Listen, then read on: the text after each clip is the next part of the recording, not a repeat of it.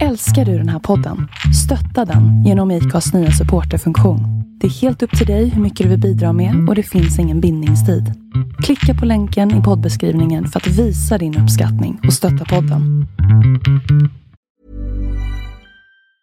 Hi, I'm Daniel, founder of Pretty Litter. Did you know cats tend to hide symptoms of sickness and pain? I learned this the hard way after losing my cat, Gingy. So I created Pretty Litter, a health monitoring litter that helps detect early signs of illness by changing colors, saving you money and potentially your cat's life. Pretty Litter is veterinarian developed, and it's the easiest way to keep tabs on your fur baby's health right at home. Go to prettylitter.com and use code ACAST for 20% off your first order and a free cat toy. Terms and conditions apply. See site for details. Hiring for your small business? If you're not looking for professionals on LinkedIn, you're looking in the wrong place. That's like looking for your car keys in a fish tank.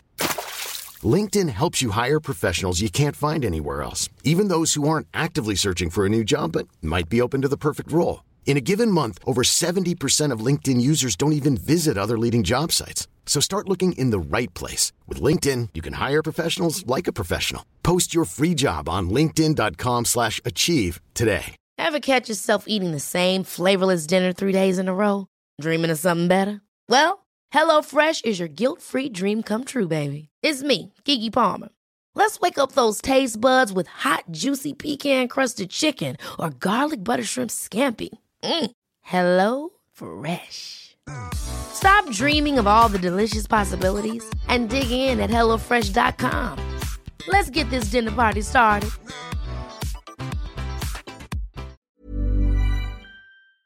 Hej, det är Melinda här. När jag och min man köpte vårt hus så ville vi självfallet skydda det mot inbrott, brand och vattenskador.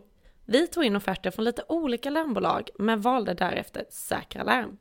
Vi gillade Säkra Larms koncept med att äga sitt larm och slippa de dyra abonnemangsavgifterna. Samtidigt som vi fick det smarta hemmet. Vi rekommenderar varmt en säker, smart och prisvärd larmlösning ifrån Säkra Larm. Besök säkralarm.se du med! Hej och välkomna till ett nytt avsnitt av Sveriges mest tongivande podcast Två låtar och en kändis som denna gång träffar veckans gäst i Växjö även om gästen är uppväxt i Karlskoga. Hon hoppade rakt in i våra hjärtan blott 14 år gammal i OS. Och eh, i över 15 år så bar hon upp svenskt simhopp. Hon har deltagit inte i mindre än fem OS på raken. Hon har varit VM-fyra inte mindre än fem gånger. Hon har dessutom sex EM-guld och hör och häpna, inte mindre än 73 stycken SM-guld. Det törs jag lova att det är svårslaget. Efter avslutad karriär så har vi också kunnat se henne bland annat i Mästarnas Mästare, Det stora äventyret och även nu det aktuella Över Atlanten. Kära lyssnare, låt mig nu med största stolthet och respekt välkomna simhoppsdrottningen Anna Lindberg. Tack så mycket. Hur står det till med Anna Lindberg idag? Jo, men det är bra tack. Ja. Är bra. Mm. Du, jag tänker på det här med eh, covid. Det är väl något som har påverkat oss alla på ett eller annat sätt. Hur har det varit för dig och familjen? Nej, men det har påverkat oss precis som alla andra egentligen. Eh, framförallt det här sociala eh, har ju varit en, en rejäl omställning. Men jobbmässigt så har jag faktiskt tajmat in bra, så jag var mammaledig under det eh, året. Så det var ju faktiskt ja, det var bra för mig i allt det jag gör. Mm. Det var kanske inte helt otippat att det var bra planerat av dig, för det skulle jag ha förstått att när jag läst lite om dig, att det är en av dina starkaste sidor. Ja, planeringen menar du? Mm. ja, jo, jag är, eh, har väl fått med mig det från min idrottskarriär och sen har jag varit tvungen att, att vara väldigt strukturerad i det livet jag lever nu. Men det här med barn och sådär, det är väl inte alltid lika lätt att planera exakt som man vill. Men, eh, eh och, och, att eh, Corona kom och allt, det var väl en chock för oss alla. Liksom. Men så här med facit i hand så var det väldigt bra planerat. Mm. Mm. Så man kan säga att just nu så trivs du som fisken i vattnet? Ja, det gör jag. Eh, absolut. Jag har mycket roligt eh, att syssla med. Och, ja, och nu börjar vi komma ur det här, den här, eh, får man säga, tråkiga tiden som har varit. Så att, eh, det känns som att alla börjar eh, blomma ut lite nu. Mm. Verkligen. Du, vi, vi måste ju naturligtvis komma in lite granna på Anna Lindberg, hur allting en gång tog sin startan. Och jag är ju några år äldre än dig Men jag, jag kan säga att jag var en av de som satt framför TVn och såg din mamma i TVn där. Mamma alltså Ulrika Knape som vann OS och var en världsstjärna under 1970-talet. Och även pappa Mats var ju en av de främsta i Sverige. Med det sagt så är det ju nästan så här att var det liksom så att du blev född till att göra det du gjorde eller? Ja, det vore ju synd att säga att det var en eh, slump att jag började med simhopp, så är det ju. Eh, så jag, jag har ju hört, eh, fått berättat för mig att jag och min storebror, vi, vi hängde ju med i simhallen när våra föräldrar var tränare och sådär, för det har de ju alltid varit ända sedan vi, vi var riktigt små. Så vi, vi hängde med där och vi men jag skulle säga att jag lekte in i sporten. Så. Jag, vi var med i simhallen och vi lekte och fick hoppa om vi ville och, och, annars gjorde vi något annat. Så. Men, så vattnet har ju alltid varit naturligt för mig och att, att jag började med simhopp, det är ju inga konstigheter. Det var, det var väl eh, ganska naturligt i och med att jag var mycket i den miljön. Mm. Tävlingsdebuten egentligen, alltså på elitnivå kan man väl säga, eh, redan i EM i Wien 1995. Då är du 13 år. Mm. Ja, det, var, det, det, är svårt att förstå när, när man är 13 år och, och, vad det innebär. så. Nu är det ju mycket lättare och det är väl kanske egentligen först nu när jag har eh, barn. Jag, min äldsta son är ju 12 nu så att det är liksom, nästa år skulle det vara dags för honom. Och det, det känns ju ganska långt borta så, eh, i att mm, få lite andra perspektiv på att man är inte så stor när man är 13 år. Så att, eh, men då var det liksom inga konstigheter för mig. Jag var Ja, men jag, som sagt, jag, kom in i det här livet liksom tidigt och, och jag håller på med andra idrotter också men sen är det ju det, det man är bäst på är oftast det som är roligast och då blev simhopp ett naturligt val. Och jag hade väl liksom fallenheten för det och, och var väldigt träningsvillig tidigt och sådär och då, då satte det fart tidigt. Mm. Vad höll du på med mer för sporter? Eh, gymnastik och simning och så spelade jag lite instrument och sådär. Jaha, ja. där ser man. Det är, ju, det är bra för den här podden den handlar ju till en stor del om just ämnet musik. Eh, även om vi ska prata en del om din karriär och så också. Men vad spelar du för instrument då? Jag spelade piano och fiol. Mm. Mm. Och vad hade du för framgångar i det här då? ja, det var en rolig fråga. Eh, nej men piano var väl sådär, jag vet inte ja, men lite hemifrån. Vi spelade både jag och min bror, tog lite lektioner och sådär, men inget mer än så. Eh, och fiol spelade, min farfar spelade fiol, så jag liksom tog vid lite där och tyckte att det var lite kul och fick ärva en fiol av honom och sådär. Ehm, så jag spelade lite i orkestern och lite sådär, ja men ja, lite grann. Ehm, jag skulle inte säga att det var, jag hade någon eh, stor talang för det, men, men det har ändå varit kul att testa liksom. Jag, jag får testa på lite olika saker. Det enda jag inte har gjort det är väl lagidrott egentligen som jag inte har testat eh, så något speciellt, mer än att spela fotboll varje rast i skolan. Men, eh, men annars är det där jag inte har gjort. Nej. Vilken var den första låten som du lärde dig att spela då på piano eller fiol? Oj, men alltså det, det roliga är att jag minns ju Äppelbo heter den tror jag, på fiol.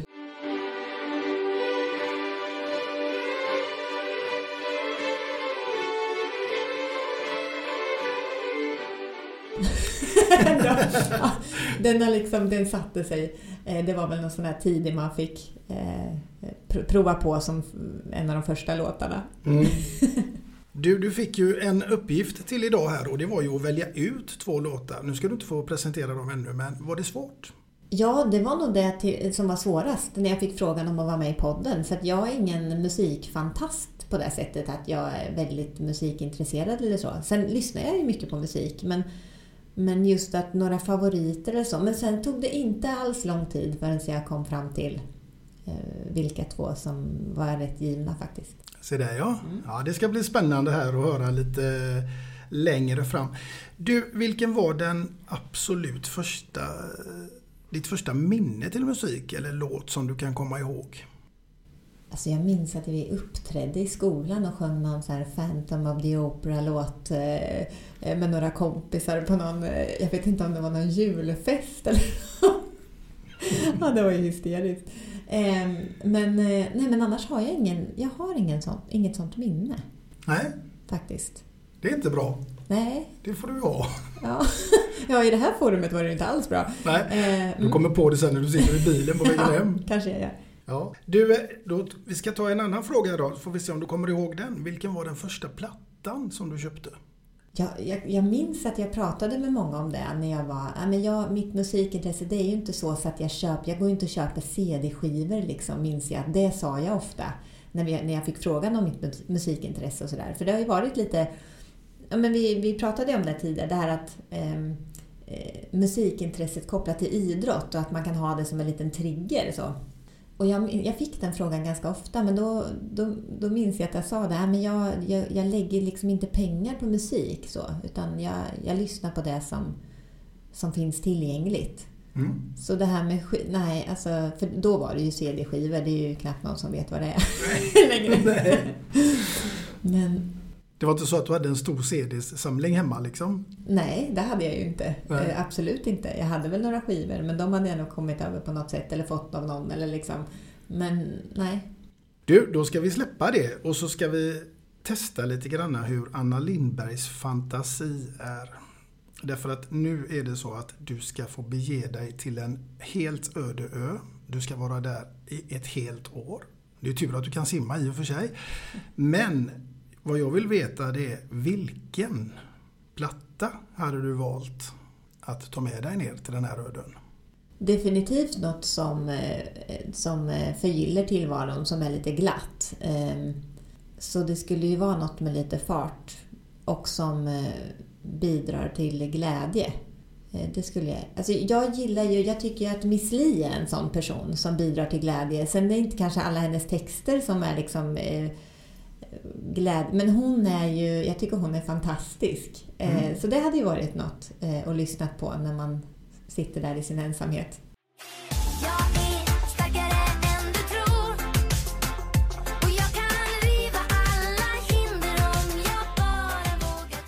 Miss Li Anna Lindberg på en öde ö. Då, då, då deppar du inte ihop? Jag, jag tänker att det, ja, den risken finns nog på en öde ö, för det är sånt forum gillar jag inte alls eftersom jag gillar att umgås med mycket människor. Eh, men det skulle ju hjälpa. Mm. Ja, härligt. Du, tillbaks lite granna till eh, det här med idrottskarriär och det privata. Om jag säger 2002? Mm, ett eh, mörker i min idrottskarriär. Vad var det som hände då? Den där gången när du cyklade hem från en kompis? Ja, det, det roliga är att jag hade faktiskt inte ens tagit mig upp på cykeln. Jag skulle ju kliva på cykeln när jag vred knäskålen ur led och inre lårmuskeln gick av. Så då kan man ju tycka så att det är inte så jättesvårt att gå. De flesta klarar ju faktiskt att gå på cykeln utan att halvt slå ihjäl sig. Men ja, av någon olycklig anledning så, så vred jag till mitt ben liksom och eh, ja, det gick ju väldigt illa. Mm. Det tog en stund innan du var tillbaka där. Ja, men det gjorde det. I och med att hela lårmuskeln gick av så var det ju väldigt lång eh, rehab. De flesta trodde ju inte ens att jag skulle kunna hoppa igen. Så var det ju. Men jag träffade rätt läkare. Så Christer som han heter, han, han visste vad mitt knä skulle hålla för. Och det var liksom det enda mission han och jag hade ihop. Mm. Att jag skulle kunna hoppa igen. Men men det var ju väldigt lång tid i och med att har man sytt, in i, liksom sytt ihop en muskel och då, då lär ju det läka innan man belastar det. Och den tiden, att tappa hela den muskulaturen på det sättet som jag gjorde då, är ju liksom en oerhört lång väg tillbaka i att kunna eh, utföra de hoppen och det som jag skulle göra i tävlingssammanhang. Mm. Kan man säga att det också var din egentligen absolut eh, första och största motgång? Ja, det hade börjat lite smått där efter OS i Sydney faktiskt med en fotskada och lite sådär. Så det började då. Det var egentligen min första motgång. Mm. Och sen så 2002 hände det här och det var ju absolut den största skadan jag haft. Mm. Men tillbaka tog du dig? Ja, det gjorde jag. Ja, men det är inte liksom min grej att ge upp riktigt. Eh, sen handlar det mycket om att eh, omge sig med rätt människor. Jag hade ett eh, superteam runt omkring mig som visste vad jag behövde och som visste hur de skulle stötta mig på bästa sätt. Mm. Ja, naturligtvis. Det är, ju, det, är, det är ju en fördel om man har det. Ja, jag skulle säga direkt avgörande faktiskt. I det här fallet, i och med att det var så allvarlig skada och det krävdes så oerhört skickliga människor och också stöttning runt omkring mig för att jag skulle veta vad som var rätt sak att göra för att de skulle pressa mig så hårt som jag eh, klarade och, och lite till. Att leva ett sånt liv med en sån karriär som du har. Och så dessutom då med mamma och pappa som är väldigt involverade som, som tränare och coacher och alltihopa. Och så ska man dessutom vara i en familjeroll i det här. Hur, hur blir det liksom? Påfrestande. ja, absolut. Det är ingen eh, lätt situation att hantera. Eh, och det, det förstår jag ju mer av idag såklart, när jag har egna barn och sådär. det, ja, det är tufft, det är utmanande även om man inte har något tydligt målfokus tillsammans. För det har ju vi haft från väldigt tidigt egentligen. Och där har ju varit min stora fördel i att jag har haft eh, två föräldrar där hemma som har förstått vad det innebär. De har kunnat stötta mig och de har varit väldigt tydliga med, när jag har eh, uttryckt mina mål så har de varit tydliga med, men då, då är det det här som gäller och då behöver vi göra på det här sättet om du vill försöka nå dem. Men det är också det, eh, det medför ju andra saker när man är i en familj och man ska vara också bara eh, mamma och dotter och pappa och dotter och, och allt det här andra som det innebär liksom med allt annat som ska in i livet. Mm. Så, så man tappar ju lite av den att bara få vara eh, barn och föräldrar såklart. Och det kan jag känna i efterhand. Men, men det andra väger ju upp för det. Så att vi har ju varit med om så mycket roligt tillsammans. Mm. Och fått uppleva väldigt mycket kul. Men det är ju också utmanande i att man hela tiden har med det här prestationsfokuset. Det blir ju det, det går ju inte att komma ifrån eh, på något sätt ändå. Så är det ju. Vi har ju levt med det. det är ju som, jag förstår ju det nu, det är ju som ett familjeföretag. Liksom. Eh, och det har jag ju stött på nu i näringslivet, vissa familjeföretag. Och det är inte helt eh, enkelt. Nej, bara det här med ledarskap liksom. Och så ska man, man har ett visst ledarskap i sin givna roll men sen har du när du kommer hem också liksom. Då ska du kanske mm. vara lite mer avslappnad och inta en annan roll. Ja, det ställer ju väldigt höga krav på, har ju ställt höga krav på mina föräldrar. Och det har de gjort väldigt bra. Ja, det får man ju säga. Ja, Nej, men jag är imponerad så här i efterhand. Då förstår man ju inte som barn. Liksom. Det är svårt att sätta sig in i den situationen. Men, men de har gjort det väldigt bra. Men du kan ju inte ha haft någon ungdom som alla de andra tonåringarna som eh, sprang på disco. Eh, jag menar när du är 13 år så är du med i EM. Mm. Nej, det är klart att jag inte hade det. Men sen så gjorde jag också eh, saker när jag var ung. Liksom. Jag var ju, hängde ju på dem också och jag så att det är inte så att jag lämnade allting åt sidan utan jag det var också så att i min träningsmiljö så hade jag inte mina vänner för att eh, jag var oftast var jag väldigt mycket yngre än alla andra eller så var jag äldre än de andra. Så jag, jag synkade inte så bra med, med några i min ålder i min träningsmiljö. Därför var ju mina vänner vid sidan om väldigt viktiga. Så jag umgicks väldigt mycket med dem och därav att jag blivit bra på att planera min tid och vara strukturerad. Det var ju för att jag var tvungen att få in den tiden i min vecka att också få tid med mina vänner. Sen kunde inte jag hänga med varje dag efter skolan och hitta på andra saker för då skulle jag ju träna. Liksom. Mm. Men, men sen tror jag att det kändes eh, hos dem också när jag fick dra iväg på mina resor och, och göra rätt mycket kul. Så att jag, det jag fick försöka där, det fick jag ju hem på annat sätt. Verkligen. När kände du att du var Anna Lindberg mer än Ulrika Knapus dotter? Det var egentligen ganska tidigt i min karriär. Det var väl... Eh, det, det finns ju ett särskilt, eller tydligt eh, en tydlig situation där under OS i Atlanta faktiskt när jag blev intervjuad av eh, journalister då efter jag hade tävlat och de frågade ju sådär, med mycket jämförelser med mamma och hur, hur står det här sig i jämförelse med när hon var tävlade och sådär och, och då minns jag så här, jag sa inte mycket då heller, jag sa ju mest ja, nej eller kanske. och, eh, men då minns jag att jag sa det till en sådär, ja fast är det jag eller är det min mamma som hoppar? Och då blev det liksom sådär obekvämt tyst. För att då sa jag mer än vad jag brukade säga och någonting som faktiskt var, oj då. Eh, så det minns jag tydligt. Och lite där vände det faktiskt lite. Mm. Mm. Ja, nej men du har ju verkligen eh, gett simhoppen ett modernt ansikte. Det får man väl lov att säga. Ja, men ja, eh, vad kul eh, att höra. Jag, jo, men det var ju, det var ju under några år där jag var ganska ensam. Liksom. Jag var mycket ute och tävlade ensam och sen Sen hade jag ju andra i landslaget också med mig och vi var Många gånger var vi någon mer liksom på OS eller sådär. Men, men ja, det var, och det är ju roligt också att få bära upp sporten så. Mm. Så det, det är viktigt. Mm. Inte minst tycker jag att du har gjort det även efter avslutad karriär i olika forum. Inte minst då mitt favoritprogram Mästarnas Mästare. Jag tycker det är helt fantastiskt det programmet. Eh, jag skulle vilja, så gärna vilja vara en fluga på väggen där nere liksom bara för att analysera alla de här vinnarskallarna. Liksom vara i ett och samma hus. Snacka om deras karriärer. Det måste ju finnas extremt mycket gemensamma nämnare. Ja, absolut. Det är ju, det är ju inte svårt att kastas in i ett sånt sammanhang. Liksom. Även om man inte känner någon sen innan så går det ju fort. Eh, och många beröringspunkter där. Och det, det är fantastiskt. Det är häftigt. Och sen så, men, men, lite läskigt också, för att det spelar ingen roll hur länge sedan det var man slutade så kommer ju tävlingsdjävulen fram. Och då, då är det ju ja, det är hysteriskt. Lätt hysteriskt emellanåt faktiskt. Mm. Men fascinerande. Ja. Och det är en salig mix utav de här. Men det tänker jag att ni har ändå, ni som har varit enskilda idrottare så att säga jämförelsevis med lagspelare. Där har ni en liten fördel. Ja, men kanske. Det är ju, de här tävlingarna går ut på att prestera individuellt. Så det är klart att det är ju, det är ju vårt forum. Så det är klart att det kan vara skillnad. Det är det säkert. Ja, så som lagspelare så kan man ju hänga med på lite framgång även om man inte har den bästa dagen själv i ett lag. Men, men i, i erat så blir ju allting så fruktansvärt påtagligt. Och inte minst i ämnet simhopp. Det är alltså oerhört små marginaler. Ja, men det är det. Eh, och det där är ju på gott och ont. Alltså, det blir ju väldigt tydliga resultat liksom, på om jag har gjort rätt saker eller om jag varit väl förberedd eller om det är något annat som har ställt till det apropå skador och så.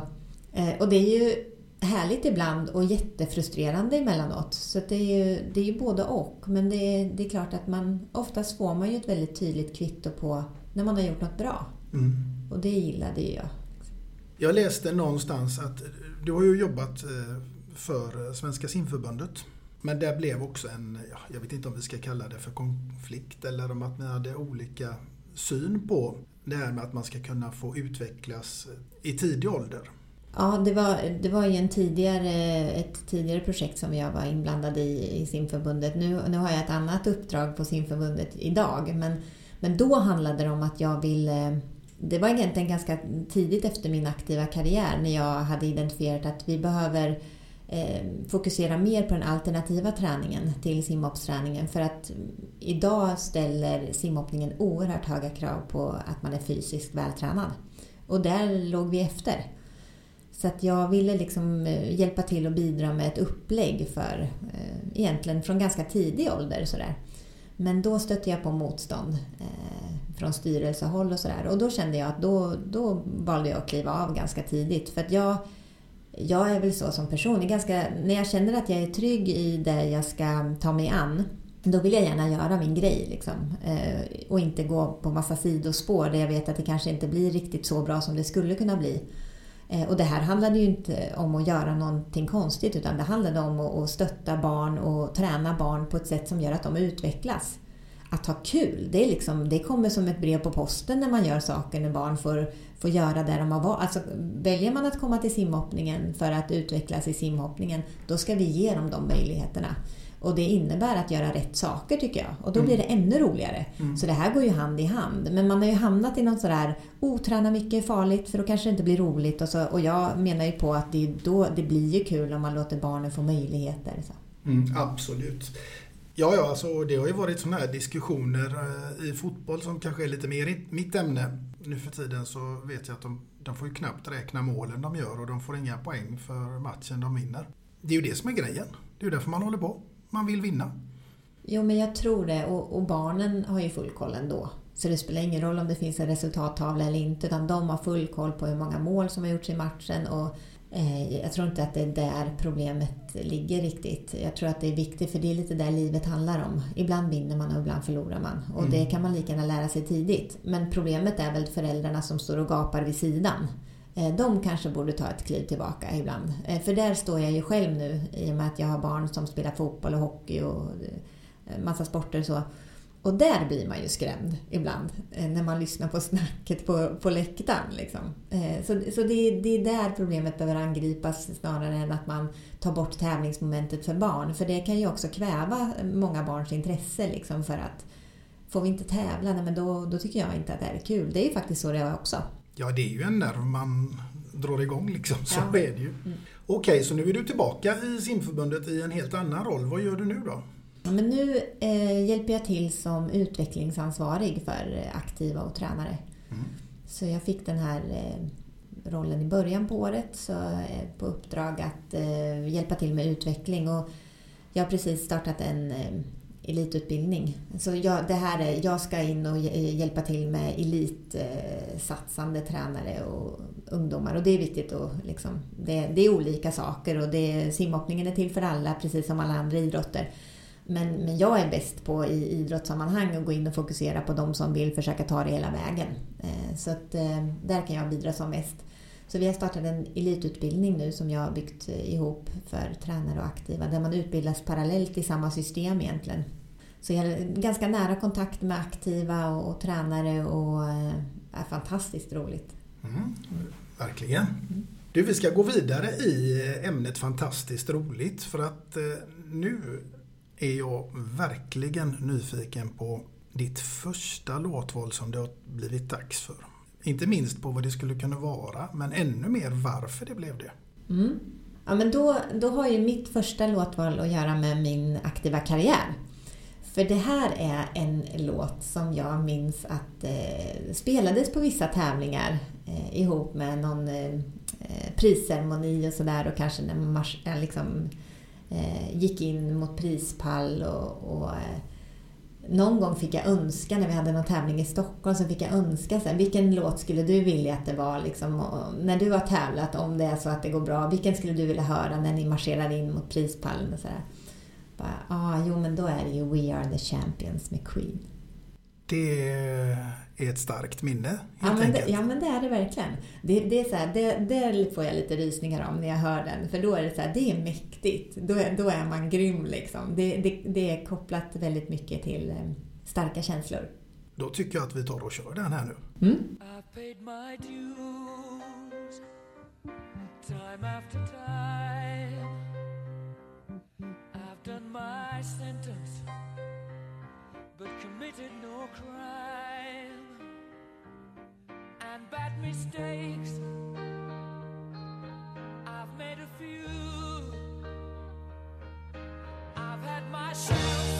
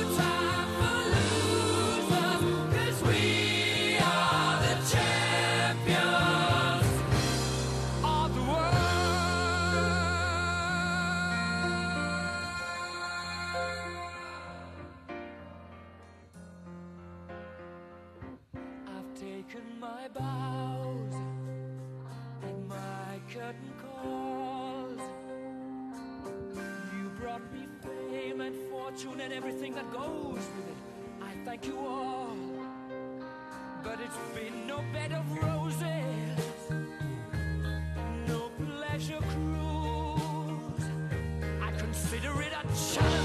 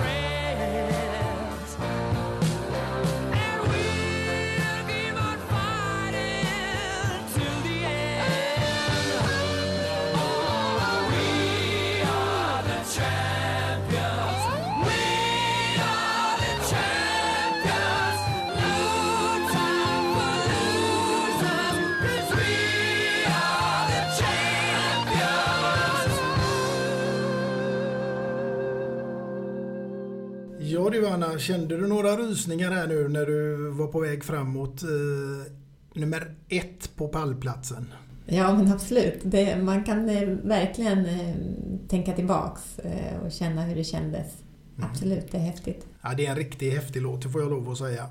Du, eh, vi ska faktiskt komma in lite grann här nu på ämnet fantasi igen. Vi ska fortsätta där, därför att nu är det så här att du är i final i Let's Dance. Jag vill veta med vem hade du dansat? Du får välja precis vem som helst. Död eller levande, det spelar ingen roll. Och jag vill veta till vilken låt ni hade dansat. Okej. Oj. Eh, så, så jag ska inte dansa med någon dansare alltså? Nej, du får dansa med precis vem du vill. Okej. Annars hade jag nog gärna tänkt så här i nutid så hade jag gärna dansat med Tobias Karlsson. Ja. Ja, Eh, för att han har ju just, just den energin som jag behöver. Ehm, låt vet jag inte, men, men däremot så jag hade ju velat haft något eh, med liksom schysst tempo och lite ehm, något roligt och skojigt liksom, där man kan spexa lite.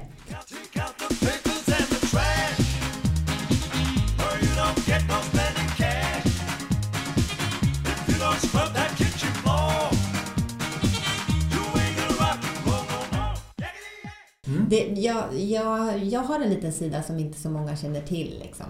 Em, Hey, it's Danny Pellegrino from Everything Iconic. Ready to upgrade your style game without blowing your budget? Check out Quince. They've got all the good stuff shirts and polos, activewear, and fine leather goods, all at 50 to 80% less than other high end brands. And the best part? They're all about safe, ethical, and responsible manufacturing. Get that luxury vibe without the luxury price tag. Hit up quince.com slash upgrade for free shipping and 365 day returns on your next order. That's quince.com slash upgrade. Ever catch yourself eating the same flavorless dinner three days in a row? Dreaming of something better? Well, HelloFresh is your guilt-free dream come true, baby. It's me, Kiki Palmer. Let's wake up those taste buds with hot, juicy pecan-crusted chicken or garlic butter shrimp scampi. Mm. Hello Fresh. Stop dreaming of all the delicious possibilities and dig in at HelloFresh.com. Let's get this dinner party started. Since 2013, Bombas has donated over 100 million socks, underwear, and t shirts to those facing homelessness. If we counted those on air, this ad would last over 1,157 days. But if we counted the time it takes to make a donation possible, it would take just a few clicks. Because every time you make a purchase, Bombas donates an item to someone who needs it. Go to bombas.com slash ACAST and use code ACAST for 20% off your first purchase. That's bombas.com slash ACAST, code ACAST. Even when we're on a budget, we still deserve nice things. Quince is a place to scoop up stunning high-end goods for 50 to 80% less than similar brands. They have buttery soft cashmere sweaters starting at $50, luxurious Italian leather bags, and so much more.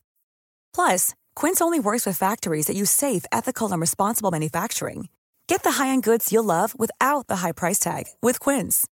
Go to quince.com slash style for free shipping and 365-day returns. Millions of people have lost weight with personalized plans from Noom, like Evan, who can't stand salads and still lost 50 pounds. Salads, generally, for most people, are the easy button, right? For me, that wasn't an option. I never really was a salad guy. That's just not who I am. But Noom worked for me. Get your personalized plan today at Noom.com. Real Noom user compensated to provide their story.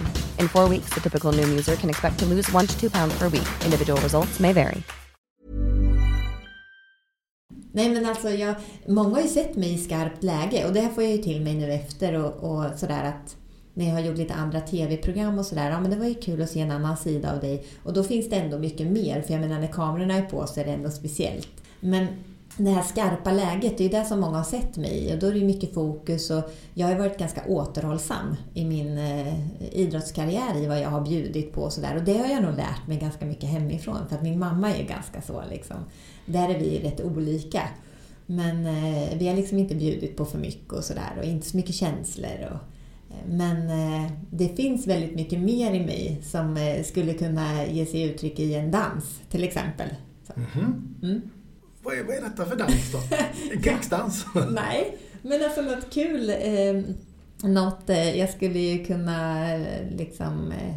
Nej men lite show. Det, Mm. det är inte, inte så mycket, spelar inte så jättestor roll vad det är för låt eller dans, men, men eh, något kul.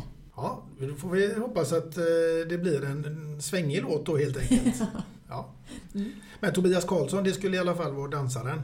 Ja, men det, det känner jag. Så nu, nu är det bara för att jag tänker dans och han... Ja, jo, men han har jag träffat några gånger och har ju mycket energi och sådär härligt i sådana sammanhang. Mm. Ja, härligt. Du, eh, vi ska komma in på... Vi var ju på en öde ö förut och det ska vi inte tillbaka till. Men vi ska väl tillbaka till över Atlanten. Mm. Hur var det? Herregud. Ja. ja, när jag fick frågan så tänkte jag liksom att eh, jag var ju tvungen att fråga några gånger till om jag verkligen hörde rätt. För att det var ju det knasigaste jag har hört i hela mitt liv. Att jag skulle segla över Atlanten. Men sen har ju jag någon sån här konstig grej i att man bangar liksom inte. Och jag kan ju inte säga nej till att göra en sån grej. Det är klart att man måste hoppa på det. Så det är ganska snabbt ändå så kände jag att ja, men det, här, det här är jag på. Eh, once in a lifetime, liksom. nu kör vi. Och med vilka var det? Det var ju jag och Agneta Sjödin. Så var det Thomas Wassberg, Marcus Aujalay, Viktor Frisk och Peter Magnusson. Vilket gäng! Ja, ja en salig blandning. Nej men det var ju fantastiskt, alltså vilka människor. Så roligt. Och det, det gick ju över förväntan skulle jag säga. Liksom att vara ute så länge ändå eh, med människor man inte känner. Och leva så tajt och få lite sömn och sådär. Men eh, de första dygnen när jag var riktigt dålig då ångrade jag ju mig rejält att jag hade tackat ja. det får jag ju erkänna. Ja. Men du ångrar dig inte nu så här i efterhand? Nej, det gör jag inte, men jag vill inte göra det igen. En gång räcker. Mm. För att eh, liksom, eh, se så mycket vatten så lång tid eh, och inget annat, det, det. För mig, min person räcker det en gång. Mm. Annars är du van vid att se vatten tänker jag. Ja, men eh, inte bara. Nej, det är sant. Du, är du en sån här utpräglad vinnarskalle? Bra fråga. Jag vet inte, många skulle säga absolut ja i min omgivning så. Men, men samtidigt, det är inte sådär så att jag gör jag någonting nu för tiden när man ska tävla. så Det är inte som att jag blir riktigt förbannad om jag inte vinner eller om det inte går riktigt som jag vill. Så där, där har jag nog lite både och faktiskt. Mm. Sen är det ju, vad är, vad är en vinnarskalle? Vad är definitionen på det? Ja, jättebra fråga. Jag tycker att man kanske använder det i lite fel sammanhang ibland också. Eh, För vinnarskalla är ju inte att man gör vad som helst hänsynslöst för att ta sig fram själv. Det tycker inte jag. Eh, Och det är väl lite så eh, ibland det kan definieras. Och jag tycker att man sätter den stämpeln på de som kanske förhåller sig så till tävlandet. Och det tycker inte jag är rätt. Utan det är ju att vinnarskalle för mig är väl någonstans att, att vilja någonting och se till att göra jobbet för att ta sig dit. Eh, och, och göra det på ett schysst sätt. Liksom. Ja, jag håller med dig. Du, som du var inne på förut här, Anna Lindberg. När man har sett dig så har det ju varit skarpt läge. Verkligen. Eh, fullt fokuserad, eh, sten i liksom eh, nästan. Och när man googlar på dig för att göra den här researchen då som man skulle göra nu inför våran träff här idag så hittar man ju inga eh, direkta rubriker överhuvudtaget om ditt privatliv eller att du har bytt på någon Eh, Zlatan-liknande kommentar eller något sånt där. Är det ett valt sätt att hantera media på eller har det bara blivit så? Nej, men det är nog ett valt sätt som jag fick med mig tidigt hemifrån. Och det var kanske också för att jag var väldigt ung när jag var med till en början. Och då var det ju kanske mer mina föräldrar som förde min talan och då liksom fick jag väl kanske med mig lite hur de förhåller sig till det. Och tog väl efter det liksom. Och jag är nog ganska glad eh, för det ändå, för att man blir ju rätt så ganska lätt påpassad när man eh, liksom bjuder mycket på sig själv också. Det passade nog inte riktigt mig då. Eh, om jag skulle blivit alltså det. Det, det var något bra förhållningssätt från min sida. Men däremot så är det ju rätt trist. Liksom. Alltså jag, när, man, när man skulle se intervjuer eller liksom tänka tillbaks på hur jag själv vad jag själv bjöd på så är det ju väldigt sparsamt. Liksom. Det, nej, men det är inte så här, oh vad kul, vi ska göra en intervju med Anna Lindberg. Bara, ja, nej, riktigt så var det ju inte. Men eh, å andra sidan är det svårt när man kommer in i det när man är ung. Ja, naturligtvis. Så är det ju. Men nu så här eh, efter avslutad karriär, är det mycket media och intervjuer och hemma hos och lite sånt där? Nej, absolut inte mycket. Ibland händer det eh, och sådär, vissa saker, men det kan väl vara kopplat till att man har varit med i något program och sådär. Men, men inte alls mycket så. Nej. Nej. Men du är ute och rör dig mycket bland folk, eh, inte minst genom att du föreläser och du driver dessutom tre egna företag idag. Mm. Ja, det är jag. Jag är runt mycket. Jag, det är mycket logistik sådär i mitt liv och eh, mycket att få ihop med tre barn och, och två barn varannan vecka och, och eh, yngsta dotterns pappa jobbar på annan ort och sådär. Så att vi, vi har mycket att pussla med och få ihop det och när jag dessutom jobbar på andra ställen lite då och då så, så är det mycket liksom och mycket planering. Mm. Mm. Jag läste någonstans att du eh, är anlitad utav eh, polisen. Det är Stockholmspolisens idrottsförening. Stockholmspolisens idrottsförening. Ja. ja. Mm. Så det är... Så här var det egentligen. Att eh, det som jag hade tänkt att jag skulle göra på, åt Svenska simförbundet. Det här eh, när jag precis hade slutat det projektet då i att med fokus på alternativ träning till simhoppsträningen. Det gjorde jag istället med en förening i Stockholm. Så eh, de, de ville ha min hjälp i att göra ett landträningsupplägg egentligen till sina barn och ungdomar. Föll det väl ut? Ja, det skulle jag säga. Det gjorde det. Eh, Och eh, det var ju en grupp som följde det här programmet under ett antal år väldigt noggrant och jag hade en tjej med mig som, eh, som gjorde det här på plats liksom varje dag. Eh, Och de har ju väldigt fina fysiska förutsättningar idag. Mm. Så det har gett effekt.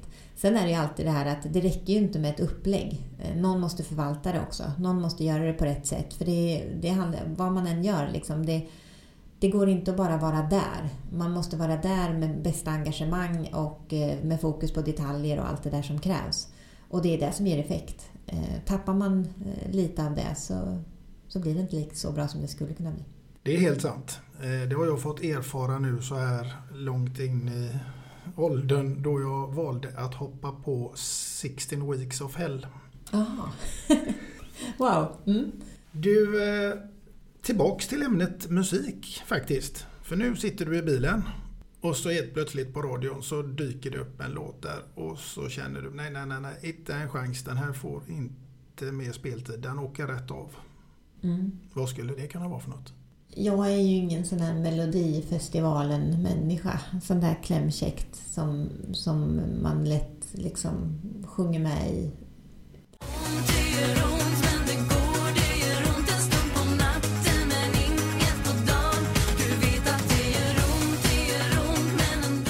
Förlåt alla eh, Melodifestivalen eh, älskare där ute. Ni liksom, nej men det, det, jag fattar grejen med att man sitter liksom med familjen så här, men jag har väldigt svårt för att ta till mig eh, många av låtarna där. Så, så nej, det, det är inte min grej. Nej, Nej. det är helt okej.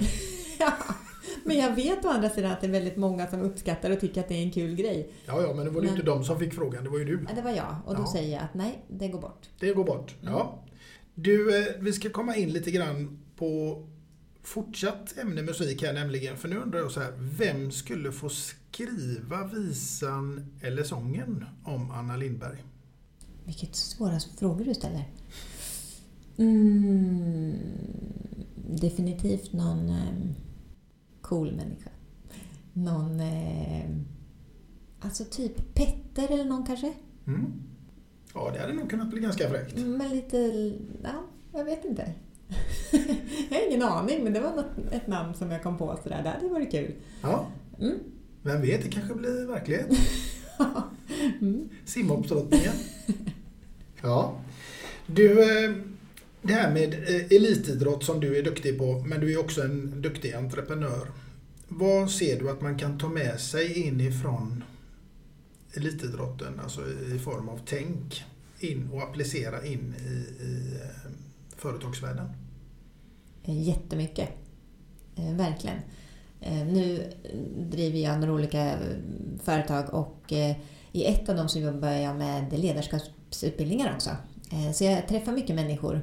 Eh, så både i eh, ja, men företag men också individer som eh, kommer till oss. Och, ja, men jag har fått lära mig tillsammans med min kollega Sandra där. Hon, ja, av en slump så möttes vi här i Växjö faktiskt och hon förstod liksom hur vi skulle kunna koppla samman med våra olika erfarenheter och sådär. Och av henne har jag hon har lärt mig att förstå mycket av vad som är värdefullt från idrottskarriären som, som eh, är viktigt egentligen för alla människor. Eh, och om man pratar näringslivet och fokus på att prestera på det sättet så är det ju väldigt likt skulle jag säga. Och det, det är ju mycket det här med, vi är väldigt bra på en god struktur eh, som idrottare skulle jag säga. Att veta vad som är rätt sak att göra, ha koll på läget. Men också det här med prestationsfokuset liksom i att det går ju inte att tävla och spela match varje dag. Och det tycker jag man stöter på mycket ute i, i näringslivet. Att man, man vill vara högpresterande och det pratas mycket om att vara högpresterande och gärna hela tiden. Men det man inte riktigt förstår det är att det går inte att vara 100% hela tiden för då kraschar man. Eh, så det gäller att hitta de eh, tillfällena där man faktiskt ska ha 100% och få ut sin fulla potential. Och däremellan så händer det också viktiga saker. Men vissa saker som man kanske kan göra på rutin eller där det inte krävs lika mycket förberedelser och fokus. Eh, men, men det vore ju synd också om man inte lär sig att eh, använda sig själv och, och sina uppgifter på det sättet. För att jag skulle säga att risken är kanske att man blir lite halvbra hela tiden. Om man tänker att man ska prestera konstant. Eh, och det vore ju synd om man inte får ut individers fulla potential. Mm, absolut.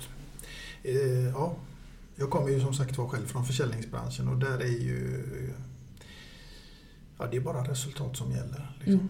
Det är det som står på sista raden. Jo, men jag tänker i, en sån bransch, eh, absolut, så måste det ju vara så att eh, vissa affärer vill man hellre ha hem än andra. Alltså man kan väga det där eh, och, prioritera sinsemellan där också för att veta när ska jag liksom verkligen vara 100 procent. Eh, Så det, det, det går och, och det är direkt överförbart till vilken verksamhet som helst skulle jag säga, det här tänket. Men det är inte så många som tänker så. Faktiskt. Sk- Det skulle jag säga, men det är klart det är inte alla som har kanske haft den inom idrotten heller. Det är lätt att det... Alltså, majoriteten av de som håller på med idrott blir ju inte elitidrottare. Nej. Nej, men så är det också.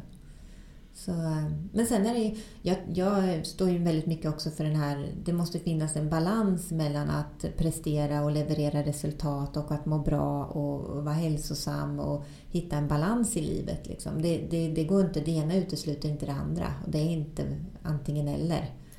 Det måste hänga ihop för att man ska må bra som människa och det är väl det viktigaste av allt, att man njuter av livet och gör det man tycker är kul för då har man alla möjligheter. Absolut. Vi ska komma in på någonting som heter Fem snabba. Mm. Har du fått det förut? Ja. Ja. Men inte de här. Fast det här känns ju kluriga frågor.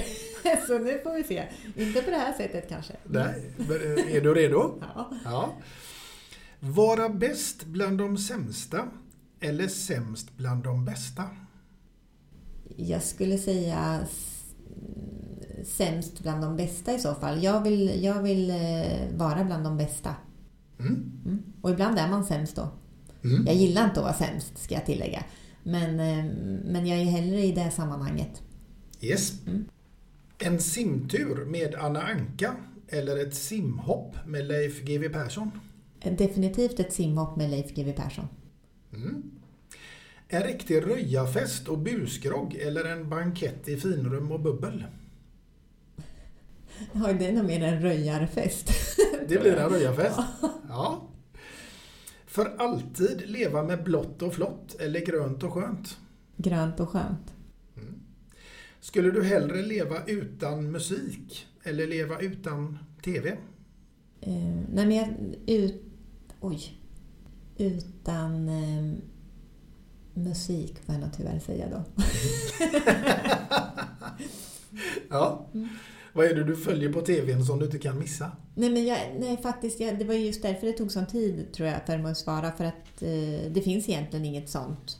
Men eh, jag tycker ändå att vissa saker kan vara kul att titta på. Så. Och då, i och med att jag inte är så där, har något eh, jättestarkt musikintresse på det sättet. Så. Nej, nej, men det var ganska snabba eh, svar ändå tycker jag. Mm. Vi ska komma in på ditt andra låtval här nu. Och nu är jag ännu mer nyfiken på vad det är för låt och historia bakom det valet. Ja, det, det, det är ingen historia bakom det alls faktiskt. Det är mer ett förhållningssätt till livet. Eh, som jag ser nu i, i vart jag står i livet nu, vad jag har varit med om. Med en idrottsbakgrund och att ha gått över till liksom det nya. Jag känner så här, det var ganska, ganska nyss faktiskt kände jag så här, nej men nu har jag tagit nästa nivå i mitt liv. Jag är på en ny nivå, eh, bort från idrotten och, och in i något nytt där jag känner mig trygg. Liksom. Och det var ganska häftigt. Men eh, jag har reflekterat mycket under de senaste åren över ja, men, saker som händer i livet och saker man stöter på. Spännande hur man förhåller sig till andra människor och vilka man möter. Och, och, och det här liksom att, ja, men som vi pratade tidigare om, det viktigaste är ändå att, att njuta och ha roligt. Och ta tillvara på livet. Det händer nu liksom. Och jag brukar ofta tänka på det eh, jag fick lära mig det av Christian som hjälpte mig med mental träning. Det här att använda framtiden som, som en tankeställare till om jag gör rätt saker nu. Liksom, hur vill jag titta tillbaks på mig själv i framtiden om jag gör rätt saker idag? Eh, I att alltid liksom ha med sig det förhållningssättet i att jag har faktiskt ett eget val. Eh, jag kan förhålla mig till saker på det sättet jag vill och hur vill jag komma ihåg att jag gjorde? Jag tycker det är en bra grej. Liksom. Och då kopplat till det eh, så har jag valt, eh, nu är vi tillbaka på Miss Li som vi pratade om tidigare, den här Lev nu, dö sen. Ja, det, det var ju en bra koppling. Mm. Då kör vi den här. Ja.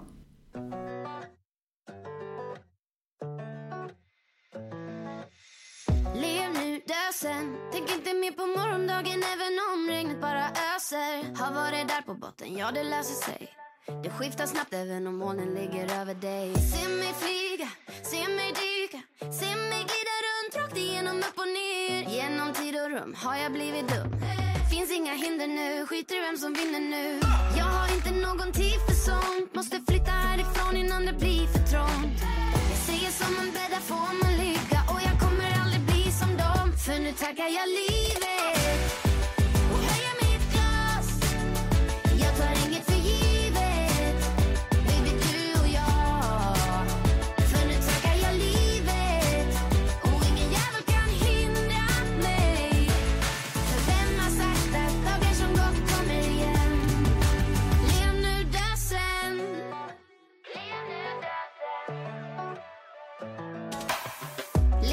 Skrik sen. Även om det är fattigt just nu Jag lovar du blir rik sen. Och jag snackar inte materiella saker. Det är sånt som stressar dig, håller dig vaken.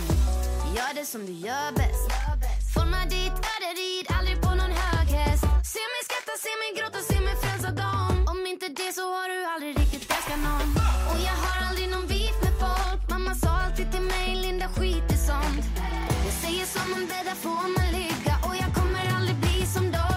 dem För nu tackar jag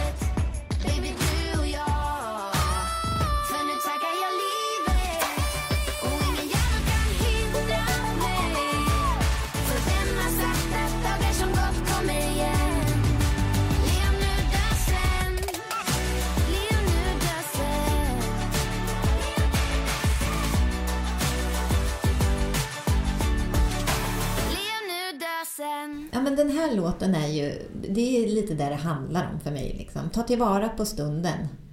Det är, lev nu. Man vet aldrig, man har ingen aning om vad som händer. Och det gäller att ta tillvara på både sig själv och alla som man tycker om i omgivningen. Mm, så är det. Du, eh, jag måste fråga dig eh, livskvalitet. Vad betyder det för dig? Livskvalitet, det är att göra en massa roliga saker, skratta mycket och när alla runt omkring som man tycker om mår bra. Mm. Jag vet inte om det var ett svar på frågan. Jo, absolut. Det är vad det innebär för dig. Så att Nej, men- men den här alltså- frågan får ju alla, liksom, eller Ja. många. Och det är väldigt olika svar och det är ganska intressant. Jo, men och det är därför det är en väldigt stor fråga. Och mycket blir väldigt klyschigt, eh, kan jag tycka. Det är många som, eh, liksom, jag känner att man ibland själv faller in i det här att, att slänga, mm, liksom man slänger massa klyschor hit och dit. Mm. Men det är liksom, fast vad är, hur förhåller man sig på riktigt till livet? Vad gör jag aktivt själv? Eh, Det är det som är egentligen, det är det som är viktigt för mig på riktigt. Inte så mycket hur det ska vara. Och det här är ju, det, är, det kan ju vara tufft i dagens samhälle. Att liksom, man påverkas mycket av, mycket av klyschor. Ja, nej, men så är det ju. Vi blir ju ständigt påverkade hela tiden och det gäller ju någonstans att stå stark där och ha sina egna värderingar att följa. Mm. Du, framtiden, hur ser den ut för Anna Lindberg? Ja, en bra fråga. Ehm, Jag har ju mycket, det händer mycket nu eh, i mina bolag och eh, det är lite sådär lite lätt kaotiskt för jag har ju väldigt många bollar i luften. Så ibland så tänker jag så här, men hur ska jag få ihop det liksom? Men, men det är... eh, Jag har, jag har mycket på gång som håller på att landa i någonting liksom som, som är klart. Så. Jag såg det på din Instagram. Det var liksom hela bordet fullt med lappar och... Mm. Ja. Ja, och det är kopplat till en bok som jag och min kollega skriver just nu. Så att eh, vi skriver bok och det är... Eh, jag gör en egen app eh, som alldeles strax är klar. Och eh, jag jobbar ju med utvecklingsarbete med simhoppningen. Och så Men du, vad är detta för bok och vad är det för app? Alltså boken, eh, boken skriver jag tillsammans med Sandra. Eh, så den är egentligen om mitt bästa le- ledarjag som vårt företag heter. Och det, men det är just det här som vi har suttit och pratat mycket om. Liksom hur man kan förhålla sig till livet och att hitta sina egna svar på hur jag vill leva mitt liv. Egentligen det det handlar om. Så vi får se. Men det är jättespännande och känns som att vi är vi tycker att det är väldigt roligt eh, att se människor utvecklas. Och vi tror att alla människor har en stor potential. Men man måste liksom bara våga vara nyfiken på att ta reda på vad jag ska göra för att jag ska må bra i livet och få ut min fulla potential oavsett vad det är. Alla vill inte stå högst upp på pallen. Alla vill liksom inte eh, få tydliga resultat på det sättet som man kanske när man håller på med idrott och elitidrott. Men men det finns andra saker i livet där man kanske vill vara den bästa föräldern till sina barn. Liksom. Det finns ju alla möjliga olika sätt att blomma som Ja. människa. Så det, det är våran bok, eh, kort sammanfattat. Ja, det är bra. Mm. Man får väl egentligen se till att hitta sina egna verktyg, tänker jag. Eh, vil- vilka verktyg behöver jag i min verktygslåda för att bygga det här? Eh, och det är klart att det, det är en ständig utveckling, skulle jag säga. Jo, men absolut. Och det tror jag. Man ska ju liksom vara tacksam för allt man har gått igenom på något sätt. För det är lite som om man ser tillbaka på motgångar och så från aktiva karriären som jag hade. Det var ju jättevärdefullt för mig. Eh, och jag tänker att idag när jag liksom stöter på ungdomar som vill satsa och sådär. Ja, men desto tidigare motgången kommer, desto bättre. Liksom, för då får man ändå... Man lär sig mycket om sig själv och man lite så här vad man går för. Och det är inte alltid så jäkla enkelt liksom. Och det är inte alltid så jäkla roligt heller. Det krävs en viss eh, typ av insikt för att kunna se att den här motgången kan jag vända till framgång eller till något att lära mig av för att ja, gå Mm. vidare. Så är det absolut. Du, jag skulle fråga dig lite granna köket. Hur är du i köket? Mm. Nej. Alltså nu blir det mycket vardag. Nu går ju ut på att eh, fixa mat till kidsen så de är nöjda. så nej, ja, det är mycket liksom. Jag tycker att ibland blir jag trött på att det är så mycket tid som går åt till att planera runt mat eh, och se till att de får bra mat och sådär. Så att just nu njuter jag inte så mycket av att stå i köket och laga god mat. Nej, Nej. det gör jag inte. Då ska vi komma in på en fråga som kanske kan få dig att göra just det. Därför att nu är det så här, vi är tillbaks i fantasins tecken. Mm. Du ska ha en middag hemma Mm. med en gäst. Mm. Precis vem som helst, död eller levande, någon du skulle tycka var superintressant. Vad hade ni ätit? Vad hade ni druckit? Och vad hade det varit för låt som hade fått ligga där i bakgrunden? Där hade ju, när vi pratar börja med musik så hade det varit något soft liksom, bara så här bakgrunds, inget som tar någon fokus eller uppmärksamhet. För att jag tycker att det är jättetrevligt att umgås med människor och, och får jag sitta ner med någon så vill jag fokusera på att prata. Så där får det vara något som bara liksom lite skönt i bakgrunden. Spelar mindre roll faktiskt vad. Ehm, jag eh, saknar min mormor väldigt mycket. Eh, hon var den som liksom har funnits i livet längst av mina eh, mor och farföräldrar. och Så. Så, så henne har jag liksom fått ha i livet när jag har blivit lite äldre och sådär. Så att, och det, det gör ju lite skillnad i vilken kontakt man får också sådär och vad man pratar om. Och, och eh, henne skulle jag ju vilja sitta och käka middag med. Eh, Såklart. Ja. Och hon gillar ju fisk. Alltså grejen är att då skulle hon få laga middagen. Aha. För att hon var ju superbra på att laga fiskrätter. Så hon skulle få eh, laga någon god fiskrätt och då skulle vi dricka något gott vitt vin till. Eh, och jag kan fixa efterrätten, för det är nämligen min grej. Liksom. Jag, är det något jag får... Jag skulle ju gärna ha hu- efterrätt som huvudrätt när jag äter. så så jag, jag kör på efterrätten. Det, jag tycker det är mycket roligare att baka och göra efterrätten och göra mat, för jag tycker att det är mycket godare. Vad hade du gett för efterrätt till din mormor? Alltså något riktigt sött, du vet det ska vara sådär... Många kan nog tycka att det är för sött. Jag, mm, oj, ska man behöva välja något? Mm, alltså en riktigt kladdig fin kladdkaka är ju liksom väldigt bra och går ju, funkar ju oftast. Eh, Men det känns ju också väldigt eh, ganska vanligt. Men jag vet inte, kanske att jag hade testat något nytt då eftersom det är ett sånt fint eh, sällskap och, och härligt sammanhang. Så. Så, men, men efterrätten, det, det gillar jag. Det gillar du? Ja. Du, jag tänkte nämligen att det är så här att jag ska be att få bidra med någonting till ditt kök. Mm, spännande. Ja, och det är inte någon efterrätt. och heller ingen fiskrätt. Men Anna, det är väl en mugg här med två låtar och en kändis. Och givetvis så har du också fått ditt namn eh, ingraverat och Oh, den wow. vill jag att du ska behålla som ett kärt och fint minne ifrån denna jättetrevliga stund. Tack så jättemycket. Tack. Wow, Drick, dricker du kaffe? Ja, absolut. Med mycket mjölk. Mycket mjölk? Ja, ja men det är tur att muggen är stor.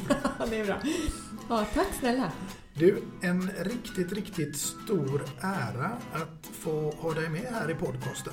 Tack för att jag fick komma. Och till er lyssnare så säger jag att självklart så dyker det upp ett nytt avsnitt och vem som sitter framför mig då, det återstår ännu att se. Tills dess, ha det så gott där ute. Hej då! Hej då!